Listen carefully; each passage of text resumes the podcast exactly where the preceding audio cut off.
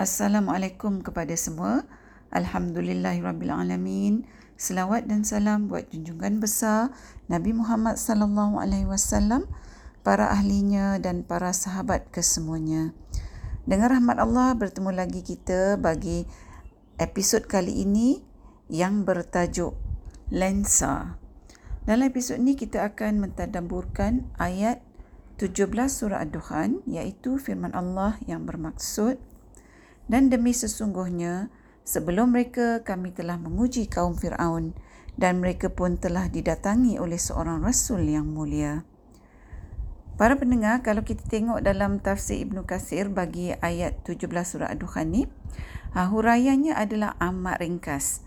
Ha, iaitu dinyatakan bahawa dalam ayat ni, mereka, perkataan mereka uh, yang dimaksudkan tu adalah penyembah-penyembah berhala pada zaman Rasulullah sallallahu alaihi wasallam. Ah, dan rasul yang mulia yang dimaksudkan dalam ayat ni adalah Nabi Musa alaihi salam. Ah, jadi bila saya uh, merenung ayat ni dan setelah saya membaca tafsir Ibnu Katsir, saya pun tanyakan pada diri saya, apakah perhubungan ayat ini dengan diri saya? Kerana Allah menyampaikan ayat ni pada saya. Ha, seperti mana yang kita nyatakan dalam episod sebelumnya ya, ha, bahawa ayat ni juga bermula dengan satu penyataan yang mutlak iaitu dan demi sesungguhnya. Ha, yang mana uh, penyataan ini adalah merupakan satu penyataan sumpah. Ha, penyataan yang datang selepas penyataan sumpah ni adalah juga merupakan penyataan yang mutlak dari Allah Subhanahu Wa Taala yang mana ia adalah merupakan fakta yang mutlak juga yang tak boleh dipertikaikan akan kebenarannya. Ha, jadi walaupun kita ni uh, tidak berada pada zaman Rasulullah sallallahu alaihi wasallam, kita pun tak ada masa zaman uh, kaum Firaun, ha, tetapi sebagai orang yang beriman, kita percaya sepenuhnya bahawa seperti mana yang dinyatakan dalam ayat 17 surah Ad-Dukhan ni ha, sesungguhnya kaum Fir'aun tu sememangnya pernah wujud hidup di muka bumi di negeri Mesir. Ha, dan bahawasanya memang Allah telah menguji kaum Fir'aun dan Allah telah datangkan kepada kaum Fir'aun Nabi Musa AS sebagai utusan yang mulia yang memberi peringatan kepada kaum Fir'aun.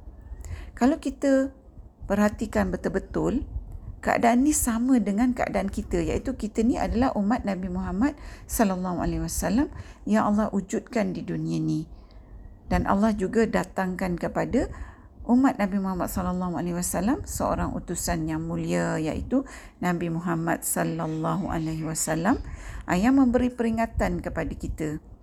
Ha, begitu jugalah Allah datangkan ujian kepada umat Nabi Muhammad sallallahu alaihi wasallam untuk melihat sama ada umat Nabi Muhammad sallallahu alaihi wasallam ni aa, ah, menerima agama Allah ataupun tidak.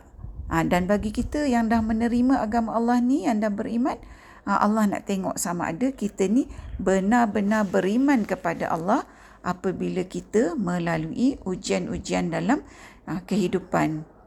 Dalam ayat 17 surah Ad-Dukhan ni kita tahu bahawa ujian-ujian dalam kehidupan ni bukan sahaja merupakan kepayahan seperti yang dilalui oleh Bani Israel tetapi juga merupakan kesenangan seperti mana yang Allah berikan pada kaum Fir'aun. Ha, jadi bagi kaum Fir'aun yang diuji dengan kesenangan yang begitu hebat, maka Allah ingin melihat dengan kesenangan yang dikecapi oleh kaum Firaun tu sama ada mereka tu nak bersyukur kepada Allah sama ada mereka tu mahu mengakui bahawa kesenangan yang mereka ada tu adalah sebenarnya pinjaman daripada Allah. Allah berikan Firaun kuasa yang hebat, negeri yang begitu kaya dan mereka juga ada ilmu yang sangat tinggi kerana pada ketika tu mereka membina bangunan-bangunan, binaan-binaan yang begitu hebat. Ha, dengan segala kehebatan kaum Firaun yang mana kesemuanya merupakan ujian daripada Allah, Allah kemudian datangkan Nabi Musa alaihissalam yang merupakan uh, seorang yang gagap Ha, dan Nabi Musa AS tidak mempunyai harta, tidak seperti Fir'aun dan kaumnya.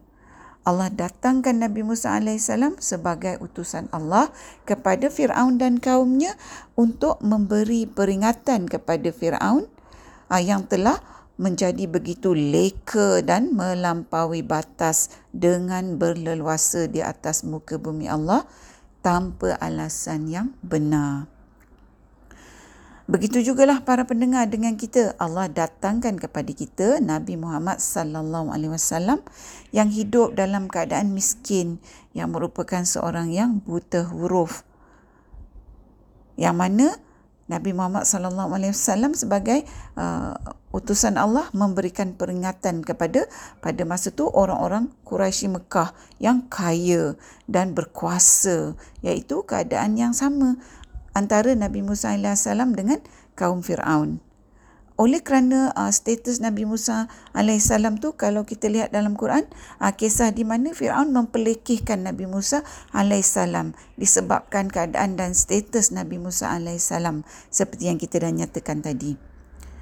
Hakikatnya Firaun dan kaumnya para pendengar diuji dengan didatangkan kepada mereka seorang nabi yang pada pandangan Firaun dan kaumnya merupakan seorang individu yang penuh dengan kekurangan ha, yang dianggap tak layaklah untuk memberikan nasihat ha, pada kaum Firaun ni. Yang Allah dah berikan kehebatan dari pelbagai aspek. Ha, dan disebabkan kehebatan mereka ni, maka bagi kaum Firaun adalah tak pantaslah bagi mereka tu nak terima nasihat dari orang yang seperti Nabi Musa AS. Jadi para pendengar dari keadaan ni, kita dapat mengambil pelajaran bahawa dalam hidup ni kita jangan lihat siapa yang berkata tapi kita lihat apa yang orang tu kata iaitu seperti mana yang dinyatakan oleh Saidina Ali radhiyallahu anhu kerap kali dalam hidup kita ni para pendengar kita ni melihat siapa yang berkata lebih daripada apa yang dia kata. Jadi kenapa kita jadi macam ni? Kerana kita ni diuji dengan status, pengaruh, tahap kekayaan, kuasa seseorang tu dan macam-macam lagi lah. Apabila kita gagal dengan ujian-ujian, disebabkan fokus kita ni dah jadi tak tepat disebabkan faktor-faktor yang kita sebut tadi, ha, maka kita akan melihat siapa yang berkata dan bukan apa yang dikatakan. Bila kita melihat siapa yang berkata bukan apa yang dikatakan, maka kita akan ambil apa yang orang tu kata disebabkan ha, contohnya kedudukan individu tersebut, ha, maka kita mungkin akan mengikuti perkara yang salah. Kita mungkin mengambil jalan yang salah. Kita mungkin membuat keputusan yang salah dan sebagainya kerana kita dah lari dari petunjuk Allah. Kerana itulah kalau kita lihat dalam ayat 17 surah Ad-Dukhan ni Allah menyatakan uh, ganti nama mereka tu yang merujuk kepada Firaun dan kaumnya uh, telah didatangi oleh ras, seorang rasul yang mulia. Uh, apa yang Allah bagi tahu kita ialah kita patut memandang seseorang tu mulia apabila orang itu adalah mulia pada pandangan Allah dan sebaliknya. Firaun dan kaumnya dipandang mulia sedangkan dia adalah hina di pandangan Allah. Dia dipandang mulia di pandangan manusia. Oleh kerana Firaun dan kaumnya merasakan mereka tu mulia, maka mereka memandang rendah kepada Nabi Musa alaihissalam. Sedangkan Nabi Musa alaihissalam adalah mulia pada pandangan Allah dan sebaliknya mereka itulah Firaun dan kaumnya lah yang dipandang rendah, dipandang hina oleh Allah Subhanahu Wa Taala. Jadi dalam kehidupan seharian kita, para pendengar kita kena menilai sama ada kita ni melihat melalui pandangan yang sepatutnya sebagai orang beriman ataupun tidak. Adakah lensa uh, yang mana melaluinya kita ni memandang dan menghakimi adalah merupakan lensa yang betul ataupun tidak sebagai uh, kita ni sebagai orang yang beriman. Adakah kita ni memandang sesuatu atau seseorang tu ha, dengan mengambil kira pandangan Allah sebagai dasar kepada pandangan kita terhadap sesuatu atau seseorang tu?